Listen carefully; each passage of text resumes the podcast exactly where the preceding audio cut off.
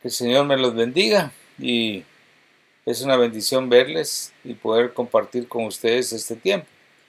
Quiero en esta oportunidad hablarles sobre pues eh, un ejemplo muy bonito que para mí me ha bendecido mucho.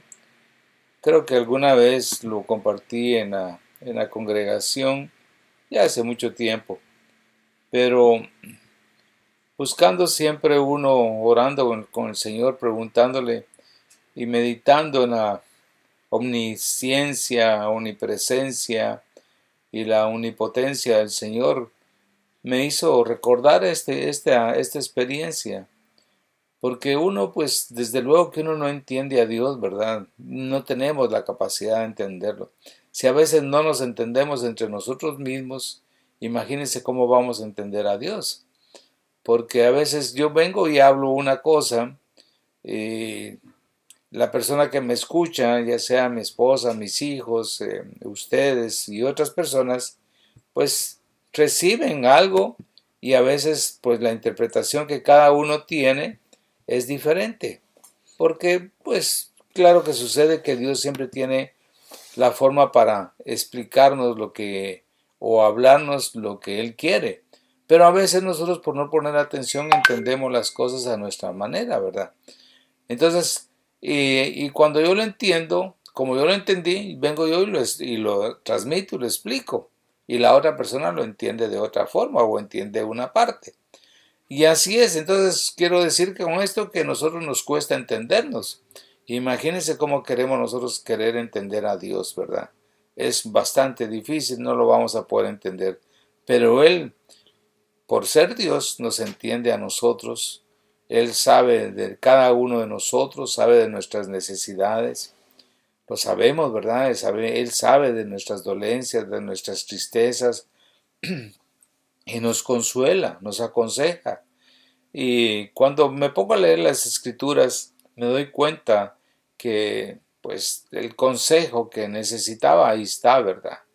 Y me doy cuenta que Definitivamente la obediencia a Dios, la, la fe en su palabra, la fe en Él, pues eso es muy, muy importante porque creer lo que Él dice y actuar es como nosotros mostramos que sí le creemos a Dios, haciendo lo que nos dice, actuando y creyendo, no solo creyendo, sino que haciéndolo, porque yo puedo creer, pero no lo estoy haciendo. Si no lo estoy haciendo, pues prácticamente es como decir, no lo creo en totalidad o no lo creo.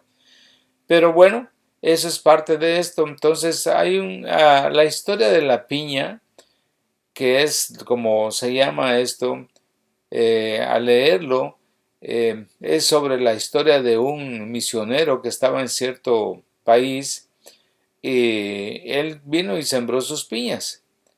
Pero resultó que cuando empezaron a dar fruto llegaban los nativos del lugar y le robaban las piñas. Y él se molestaba, ¿verdad? Desde luego, porque él había cultivado sus piñas y, cuando empezaban a brotar, eh, llegaban y se las comían y no se las pedían, sino que prácticamente se las robaban y le destruían todo, ¿verdad? Y, él se molestaba y estaba enojado. Y yo creo que tiene razón. Yo me recuerdo que mi hermana tenía una finca y, a mí me dio por la armonía de sembrar piña. Yo dije, yo voy a sembrar piña porque sé que la piña era, pues es una buena fruta. Y, era muy, como se llama? Muy, es muy apreciada en el trópico, en, en Centroamérica es muy apreciada. En nuestros países de América Latina lo es y en todo el mundo, porque aquí también viene la piña y le gusta a la gente y ahí, ahí va, la piña es conocida. Y entonces yo sembré, pero la piña dilata cinco años en darse. Y decía yo, bueno, vamos a sembrar, ¿verdad? En su momento va a dar fruto esta piña y entonces voy a empezar a, ¿cómo se llama?, vender y hacer mi, mi fábrica de piña y de dulce, etc.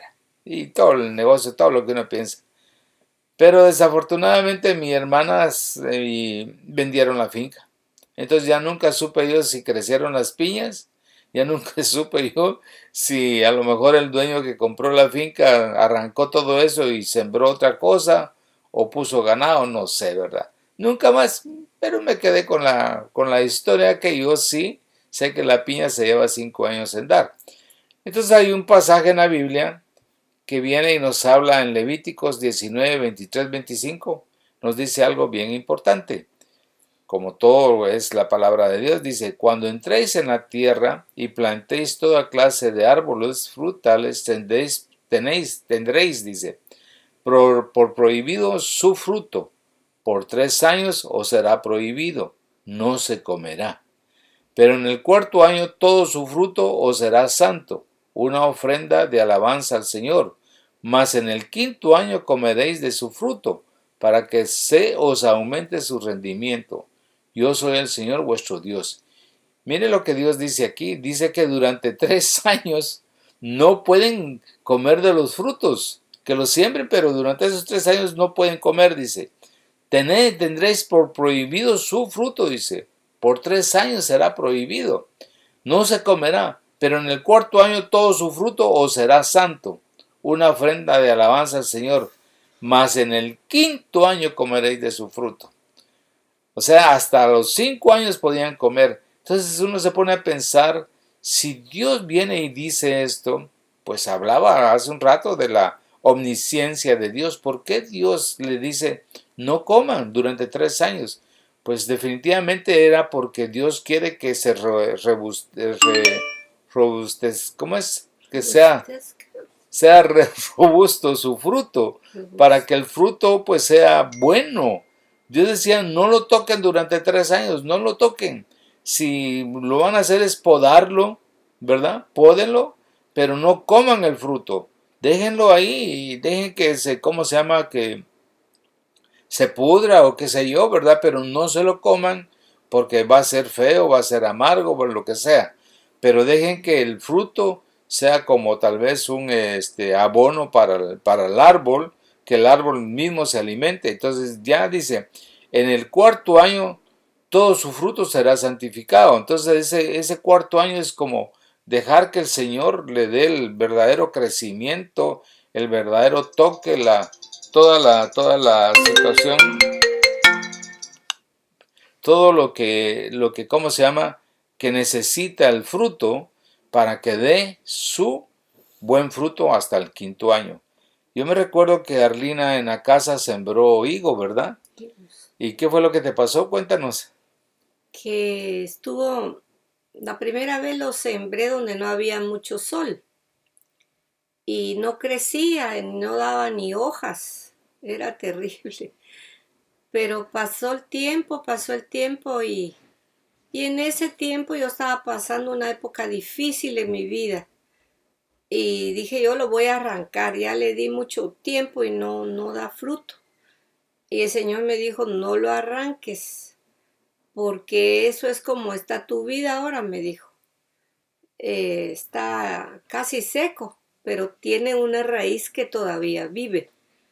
Entonces yo tomé el ejemplo que me dio el Señor, lo trasplanté al patio de adelante donde había mucho sol, lo aboné y ahí lo dejé. El siguiente año dio unas brevas, que son los primeros frutos de los higos. Eh, no me las comí, eran muy hermosos, pero ahí se quedaron, eran poquitas. El siguiente año se llenó como de unos 100 higos tal vez, muchísimos. Entonces los hice en dulce y los llevé a la iglesia como una primicia. Y después era increíble la cosecha que yo tenía de ese, de ese árbol.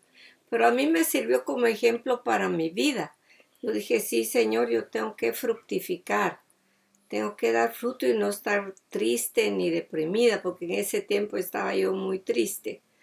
Así que siempre nos da ejemplos el Señor en lo que hacemos, ¿verdad? Y nos pone cosas como los pájaros a veces o lo que sea, pero para que nosotros eh, pongamos atención. Y eso es bueno. Gracias. Mire ahí cómo se llama lo que Arlina vivió sin saberlo, sin poder, digamos, entender lo que, lo que habla aquí Levíticos 19, es cabalmente lo que el Señor quería. Y cómo uno lo puede aplicar a su vida, ¿verdad? Es lo mismo que nos pasa a nosotros, por eso el Señor viene y está tratando con nosotros, podando, podándonos eh, tratando cosas áreas que está quitando de nosotros, pero nosotros llega un momento en que nosotros ya maduramos y tiene que ser de darle la honra y la gloria a Dios. Ella vino y el primer, eh, la primera cosecha ya buena que hubo, vino, hizo, el, como nos comentó, ¿verdad? Hizo una... Eh, en dulce. Un, eh, los hizo en dulce y entonces lo llevó a la iglesia y lo repartió entre todos los hermanos. Qué bonito, porque en realidad eso es lo que el Señor dice en el cuarto año, dice, santifícalo, que sea el fruto una ofrenda de alabanza al Señor, decir, gracias Señor, yo pues doy esta primicia a ti, Señor, y entonces el quinto año, acá, de acuerdo a lo que nos dice Levíticos 19, ya viene un fruto abundante, un fruto bonito. Entonces ya empieza, pues en la vida de uno, a dar fruto. No quiero decir que sean los tres años o cinco años o cuatro años. No, con Dios, Dios puede tratar con nosotros en poco tiempo, dar fruto, pero de acuerdo a como nosotros vayamos conociendo la palabra de Dios, como nosotros vayamos aceptando. Entonces todo esto eh, tiene una enseñanza bonita que, que, es lo que también quiero seguirles compartiendo. Entonces, al principio nosotros podemos ver o algunos puntos que les voy a señalar y es primero Recordemos qué es lo que nos enoja. Fíjense que el misionero se enojaba porque los nativos se comían sus piñas, ¿verdad? ¿Se recuerdan que le decía? Ellos se enojaban mucho, él se enojaba mucho. Pues llegaban y se comían las piñas. Ahora, póngase a pensar qué es lo que te enoja a ti. Posiblemente a veces eh, un joven se enoja porque los padres vienen y le prohíben ciertas cosas, le llaman la atención porque no quieren eh, eh, que vaya a tal lugar, etcétera. Pero en realidad ahora nosotros como adultos, ¿qué es lo que nos, nos enoja? Quizá nos salió mal algún negocio, quizá alguna relación con, con algún eh, compañero o amigo o hermano de la iglesia o familiar, pues puede ser que haya alguna situación que no, que nos tiene enojados y molestos, ¿verdad? A mí, a veces la, la misma actitud que puede uno eh, tener como, como ministro o como pastor, evangelista, maestro, etcétera, puede ser que a algunos no les agrade, puede ser que algunos no lo entiendan, puede ser que algunos eh, pues eh, lo vean mal y posiblemente algunas cosas sean malas, pero otras veces no, sino que yo pienso que Dios está tratando con uno, porque eh, Dios lo usa a uno para cabalmente para para limar las asperezas, para quitar. Entonces, yo creo que aquí eh, como, el, como el misionero esto que se enojaba porque llegaban a comerle las piñas los, los campesinos. Entonces yo digo, me pongo a pensar, ¿qué es lo que Dios me dice? Dios me dice que debo presentarme ante Él y entre los hombres con una conciencia limpia y que yo debo ser alguien que perdone, alguien que debe tener pues eh, sabiduría, porque sabiduría es ver las cosas bajo la perspectiva de Dios, ¿verdad? Ver qué es lo que Dios está tratando conmigo, alguna área de mi alma que no está bien, por eso yo tengo que pensar qué es lo que me enoja. Había momentos en que en nuestro matrimonio con Arlina o en mi vida en particular, en muchas circunstancias, siendo un estudiante, siendo pues eh, todavía soltero y casado, y decía yo, me llegaba contento o estaba contento y de repente me, me enojaba algo. Y decía yo, ¿por qué de repente me cambió el carácter? Si estando en paz, estando contento, estando con gozo, eh, feliz de haber regresado a casa después de esto, después lo otro, lo que fuera, dependiendo la edad, no importaba, pero la, eran circunstancias iguales. Entonces yo decía, ¿qué fue lo que me enojó? Porque llegué a darme cuenta que de repente me cambiaba el carácter, porque alguien me decía, ¿qué te pasó? Si venías contento y de repente te enojaste. Entonces empecé a analizar y empecé a, darme cuenta que habían ciertas cositas tontas, ¿verdad? Que me enojaban, como por ejemplo alguna respuesta o alguna cosa que yo miraba que, que yo lo había colocado en cierto lugar y alguien me lo había tocado y me lo había movido, etcétera. Entonces eso me molestaba. Entonces empecé a darme cuenta que era, era una tontera el enojarme por algo que no valía la pena. Por ejemplo, para ponerles claro, yo me gustaba, digamos, me gusta, ¿verdad? Saber qué es lo que tengo en la mesa de noche o qué tengo en mi escritorio, qué tengo en cada gaveta. Pero yo inmediatamente me daba cuenta cuando alguien llegaba y me registraba. Y los que llegaban a tocar y a ver qué curiosidad había ahí eran mis hijos. Cuando eran chiquitos, va buscando dulces, buscando cositas así. O a veces, eh, qué sé yo, qué andaban buscando, curiosos que son los niños, ¿verdad? Entonces yo decía, alguien me tocó aquí. ¿Quién me tocó? Y entonces eso me cambiaba el carácter. Pero decía yo, en vez de enojarme, debo de entender la edad de las personas y debo entender esto. Así que esta es una de las cosas que yo debo tener presente, qué es lo que me enoja para poder yo superar ese, ese, ese, momento, ¿verdad? También ah, nosotros tenemos que hacer una lista de los derechos que no nos fueron respetados, por ejemplo, ¿verdad? Dice, los nativos no respetaron el derecho del misionero de comerse sus piñas. El misionero tenía derecho, son mis piñas, no se las coman. O por lo menos pídanmelas, ¿verdad? Entonces, eh, él estaba enojado y quizá nosotros como padres no respetamos los derechos que, tú, que tienen sobre nuestras opiniones. Eh, por ejemplo, los, los, eh, los hijos a veces dicen, ah, mi papá no respeta mis opiniones, mi papá no quiere escuchar lo que yo quiero decir. Entonces ellos planean sus actividades y escogen sus propios amigos, pero uno viene y no respeta eso. Pero yo creo que sí, ¿eh? en cierto momento uno tiene que saber con quiénes se juntan nuestros hijos, con quiénes van, qué es lo que están haciendo, pero uno venir y tener la sabiduría para poderles hablar y poderles este, eh, aconsejar, ¿verdad? Pero siempre uno debe saber que hay cierto tipo de leyes que uno debe respetar. Lo mismo pasa eh, en la iglesia. El pastor da un consejo, y diferente a veces a los deseos o, a lo que uno quiere, ¿verdad? Uno llega y dice, yo voy a ir con el pastor para que el pastor me aconseje y van a ver que yo tengo la razón. Yo ya voy predestinado o, preparado o prejuiciado ¿ah? de que, yo quiero esto, yo quiero que, que él me apruebe el consejo. Y cuando resulta que el pastor dice, no, no, no, la Biblia dice esto, entonces, ¿qué es lo que pasa, verdad?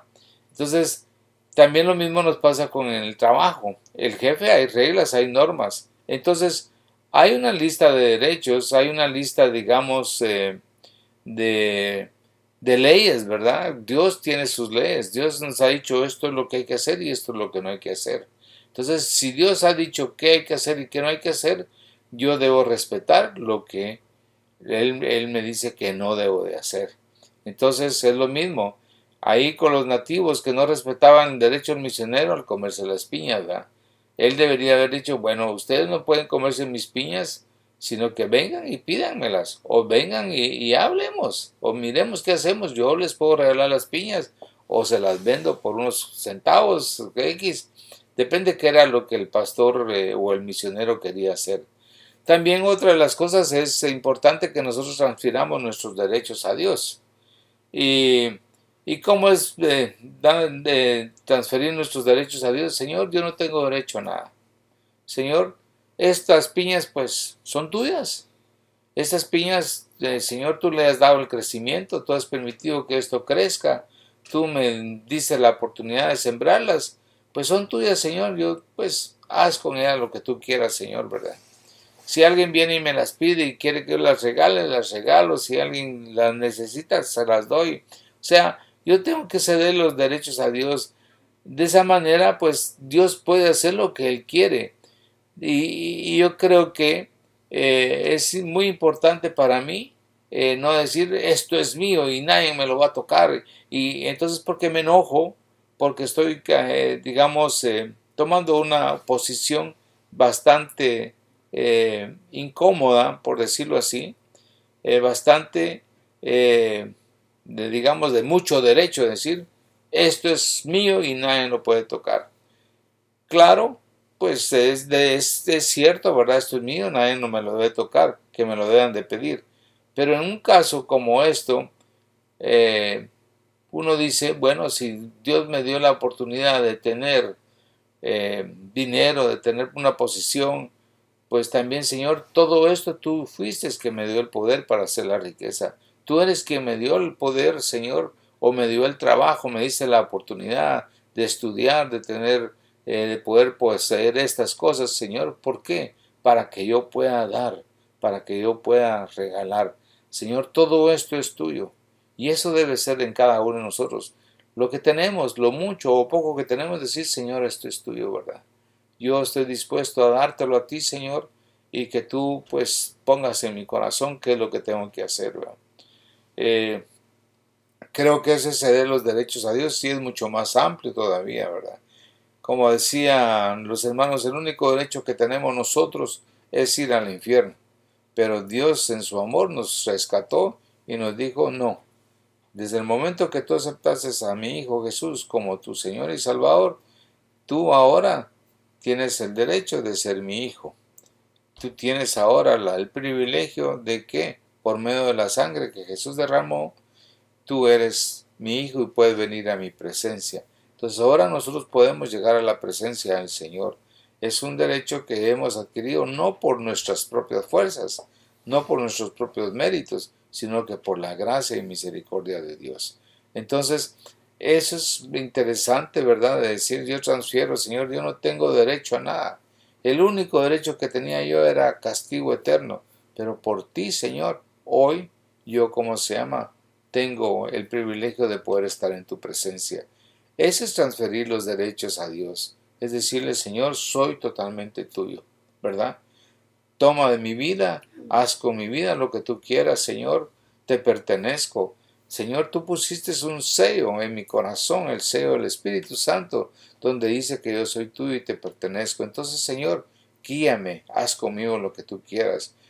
Eh, Señor, yo estoy dispuesto a hacer lo que tú quieres. Por ejemplo, cuando uno eh, eh, sale de, misionero, ¿verdad? Eh, es, es, difícil a veces, comentábamos con Arlina, ¿verdad? De cuando dejamos a nuestros padres, nosotros en Guatemala, los dejamos eh, vivos y dejamos a nuestra familia y amigos y todo lo demás.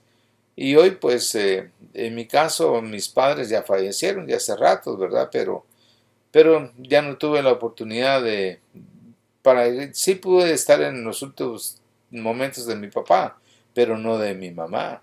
Y ya no pude ir ni al velorio ni al entierro de ella, sino que llegué, pues ya después, ¿verdad? Pero todo eso se va, es decir, Señor, pues yo dejo padre y madre, ¿verdad? No solo para unirme a mi esposa, sino que por en este caso, los dejamos a ellos para salir como misioneros. Salina dejó a su mamá y su mamá todavía vive y ahora con la pandemia pues ya no la podemos visitar más que por medio de, este tipo de, reuniones virtuales. Pero eh, pues duele, ¿verdad? Porque ya las personas son mayores. Si nosotros somos mayores, ellos son mucho más mayores. Entonces, es decir, Señor, tú das la paz, darás el momento, darás todo, pero nosotros, nuestra prioridad eres tú. Tú tienes el derecho de nuestra vida y a ti nos rendimos. Entonces, otro punto es, hay que proponernos darle gracias a Dios, suceda lo que suceda, ¿verdad? Dios puede ver que algunos de los derechos que, le, que le cedimos no es bueno para nuestro crecimiento espiritual o que puede ser muy peligroso. Esto no te lo dará, te agradecerá por ello. Repito, Dios puede ver que alguno de los derechos que le cediste no es bueno para tu crecimiento espiritual o que puede o que puede ser muy peligroso, entonces no te lo dará, te agradecerás. Le nosotros le vamos a agradecer por eso. O sea, cuando yo le digo, Señor, te doy el derecho, todo. Entonces, si yo estoy en peligro, Dios va a decir, no te voy a conceder eso, porque no te conviene, ¿verdad? Es como cuando yo estoy pidiendo un trabajo, yo quiero ese trabajo, Señor, yo te pido y, oro, Señor, para que tú me des ese trabajo y no me sale. Entonces, ¿qué puede pasar? Me puedo enojar con Dios, puedo decir Dios se olvidó de mí, Dios no es eh, bueno conmigo. No, no, yo debo decir, gracias Señor porque no me diste ese trabajo, porque tú sabes por qué no me lo diste. Porque si yo hubiera agarrado ese trabajo posiblemente me hubiera separado de ti. Posiblemente me hubiera ido por otro camino. Lo mismo es con algún negocio. ¿Por qué no me salió el negocio? Posiblemente porque Dios no, no quería que ese negocio saliera porque me iba a perder Recuerdo de una hermana que compró, vea, tierna el Señor compró, eh, estaban rifando una casa.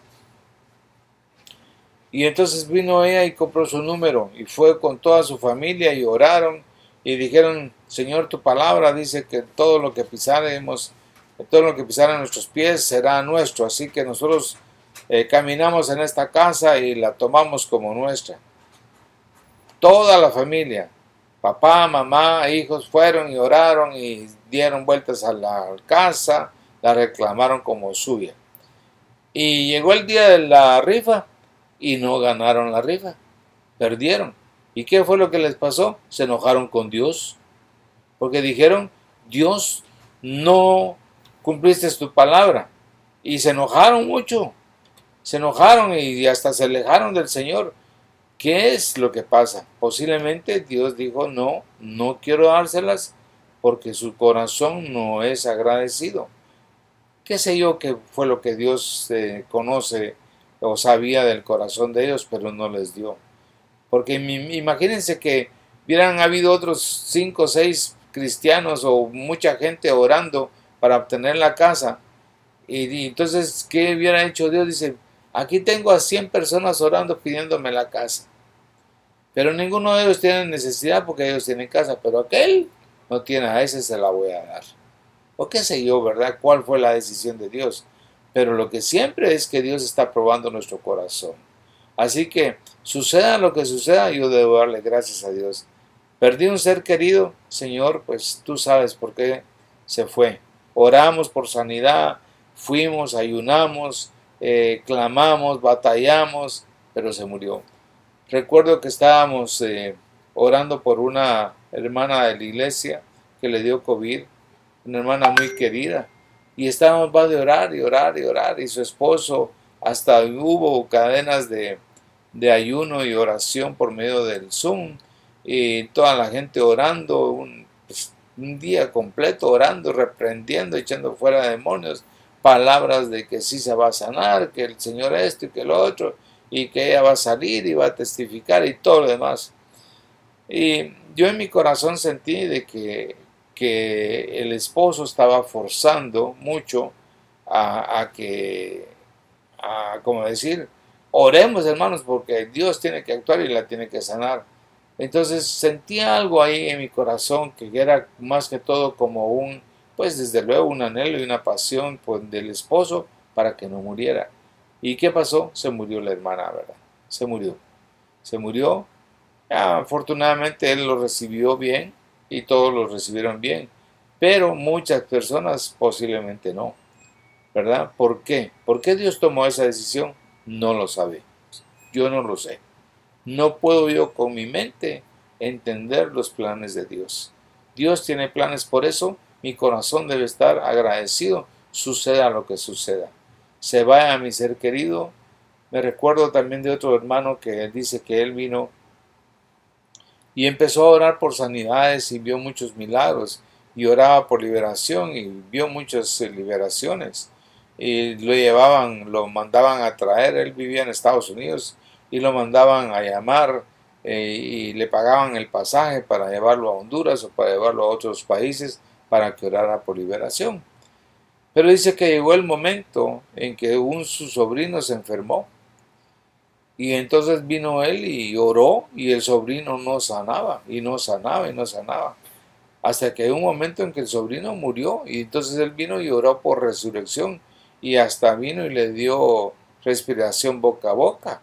Y ya él, el muchacho ya estaba pues ya casi empezando la descomposición y dice que él sintió la descomposición. Pero aún así hizo la, la respiración artificial y el niño murió, el niño no resucitó.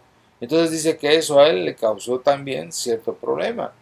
Pero él pudo entender esto, pudo entender que suceda lo que suceda, hay que darle gracias a Dios y que no es como nosotros pensamos y creemos, aunque estemos confesando la palabra de Dios, aunque sepamos, pero Dios tiene la decisión, la última palabra, la tiene Él, ¿verdad?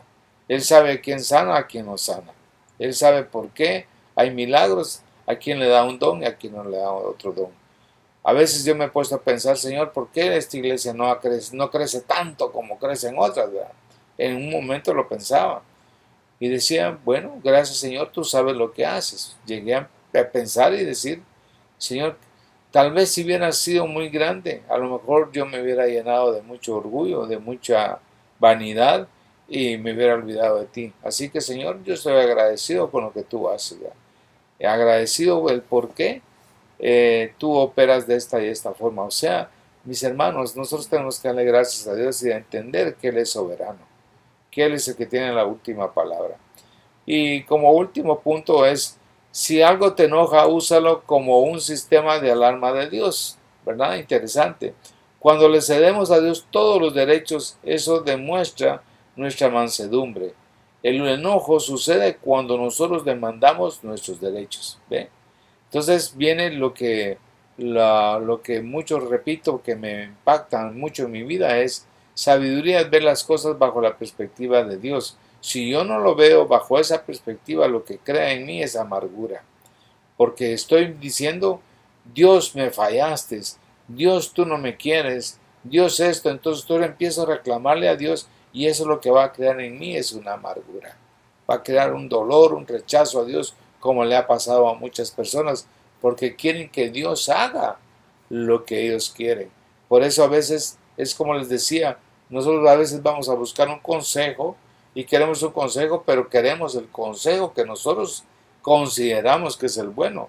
Y cuando vamos a hablar con el pastor, eh, viene y dice, mira, la palabra de Dios dice esto, o yo creo que debes de hacer esto, pues uno da el consejo, no da la dirección. Pero la gente dice, no, mal consejo. Ah, ese consejo no me gustó. Este hermano no es nada espiritual, este hermano no ora, este hermano no lee, lo que sea. Y hay enojo. Y todo eso son elementos que Dios usa para ver nuestro corazón, para ver hasta dónde nosotros en realidad le amamos y obedecemos y creemos en su palabra. Entonces este misionero sacó todas estas enseñanzas en base a esa piña que él sembró y vio que los campesinos llegaban y se la comían y no se la pedían hasta que él me pudo decir, bueno Señor, haz con la piña todo lo que tú quieras. Si ellos quieren comérsela, que se la coman, ya no me voy a enojar.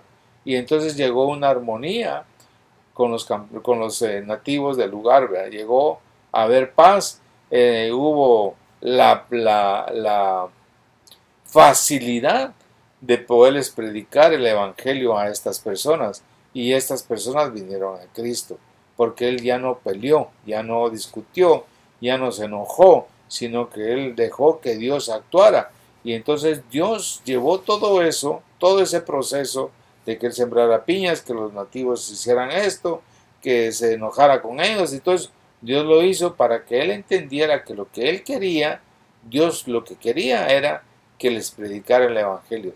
Él era un misionero, entonces tenía que predicar el Evangelio, pues tenía que ceder a todo lo que él consideraba que tenía derecho.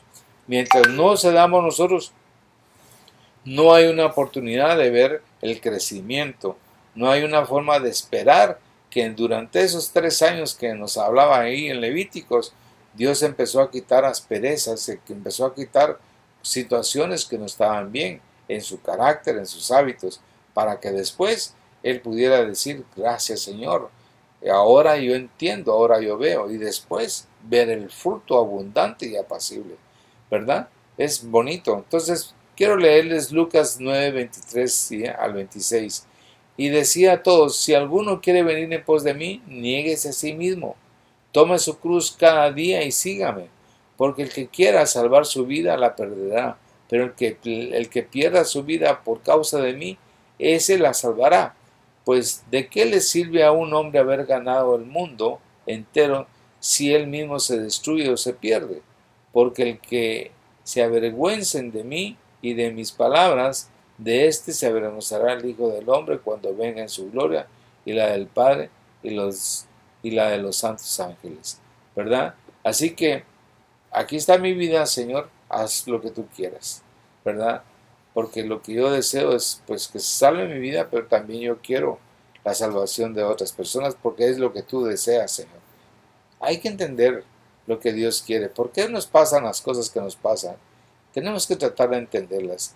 Filipenses 2, 5 al 11 también nos dice, haya pues en vosotros esta actitud que hubo también en Cristo Jesús, el cual, aunque existía en forma de Dios, no se consideró, no consideró el ser igual a Dios como alguno, como, perdón, como algo a que aferrarse, sino que se despojó a sí mismo tomando forma de siervo, haciéndose semejante a los hombres, y, y hallándose en forma de hombre, se a sí mismo, haciéndose obediente hasta la muerte y muerte de cruz, por lo cual Dios también le exaltó hasta lo sumo y le confirió el nombre que es sobre todo nombre, para que en el nombre de Jesús se doble toda rodilla de los que están en el cielo y en la tierra y debajo de la tierra, y toda lengua confiese que Jesucristo es Señor para la gloria de Dios Padre. Qué, qué bonito, ¿verdad? Qué bonito que Dios, siendo Dios, se despojó de todo y se hizo hombre y padeció todo lo que padeció, teniendo él el poder, teniendo él todas las capacidades para destruir y defenderse. Él no, se, no lo hizo, sino que fue obediente hasta la muerte y muerte de cruz. Por eso Dios lo exaltó a lo sumo. Creo que es, para nosotros es, pues, ser obedientes hasta la muerte y muerte de cruz. ¿Qué quiere decir eso para nosotros? Que debemos de morir a nuestros deseos, a nuestros derechos, a nuestras pasiones, a todo para que Dios sea glorificado en nuestras vidas. Así que, mis hermanos, pues eh, el ejemplo de este misionero es de mucho, de mucho valor, de mucho eh, bendición. A mí me ha bendecido y poder entender cada vez más de todo lo que uno tiene que ceder y morir. A veces eh, hay ofensas que uno recibe, a veces no, a veces también, a veces uno ofende hay de ese tipo de cosas. ¿Cómo nosotros recibimos la ofensa? Dice que eh, es de sabios dejar pasar por alto la ofensa. O sea, como dicen, como agacharse, ¿verdad? Y que la ofensa pase de largo. A veces nosotros queremos y aceptamos las ofensas y las agarramos y a veces no son ofensas, a veces son malos entendidos y nosotros lo tomamos muy en serio y nos ofendemos y rechazamos a veces a las personas. Y eso es bastante difícil porque como hombres, como seres humanos, a veces cualquier cosita, cualquier actitud que tenga la otra persona que a uno no le guste, uno entonces la puede rechazar. Y es donde uno dice, uy Señor, tengo que ceder, ¿verdad? Tengo que amarle, a saber cómo corregir, saber cómo hablar, saber cómo aconsejar, saber cómo edificar a las personas, porque es lo que Dios hace con nuestras vidas. Yo creo que aquí todos nosotros que ya estamos maduros, eh, personas crecidas en el Señor, sabemos que todo esto es lo que Dios nos pide para, para nuestras vidas, ¿verdad? Que podamos entender como padres, como abuelos, a pues muchas eh, situaciones. Eh, por ejemplo, me pongo a pensar, yo lo veo, ahora que tenemos todos nuestros nietos que ya van creciendo, uno dice, ay Dios, va, estos muchachos no, no les cuesta, no son tolerantes con cierto tipo de cosas con los hijos. Y uno es bastante tolerante, pero cuando nosotros éramos papás y teníamos nuestros hijos, no tolerábamos, éramos también porque estábamos aprendiendo, porque estábamos en situaciones que no sabíamos o porque nos exasperábamos. Entonces ahora uno lo ve con los hijos, que también dice, ay, a veces les va la mano. Pero ellos también tienen que aprender, ¿verdad? Todos aprendemos. Entonces nosotros, igual nos pasa con los hermanos de la, de la congregación. Todos sabemos que hay hermanos que son nuevos, hermanos que a veces pues cometen errores y nosotros aprender a tolerarlos. Así que esto es lo que tenía para ustedes hoy. Que el Señor me les bendiga mucho y, y quiero orar. Quiero orar. Padre, yo te doy gracias por cada uno de mis hermanos y hermanas y te pido que nos bendigas. Gracias, Señor, porque tú siempre nos hablas, Señor. Siempre nos recuerdas lo grande y maravilloso que tú eres. Nos recuerdas el amor que tú tienes por cada uno de tus hijos. Nos recuerdas, Señor, el deseo que tú tienes de, de corregirnos, Señor, porque tú quieres que nosotros seamos santos, porque sin santidad nadie te verá. Para eso es que tú nos corriges, Señor, para quitarnos las cositas o las grandes cosas eh, que nos estorban el poder llegar a tu presencia.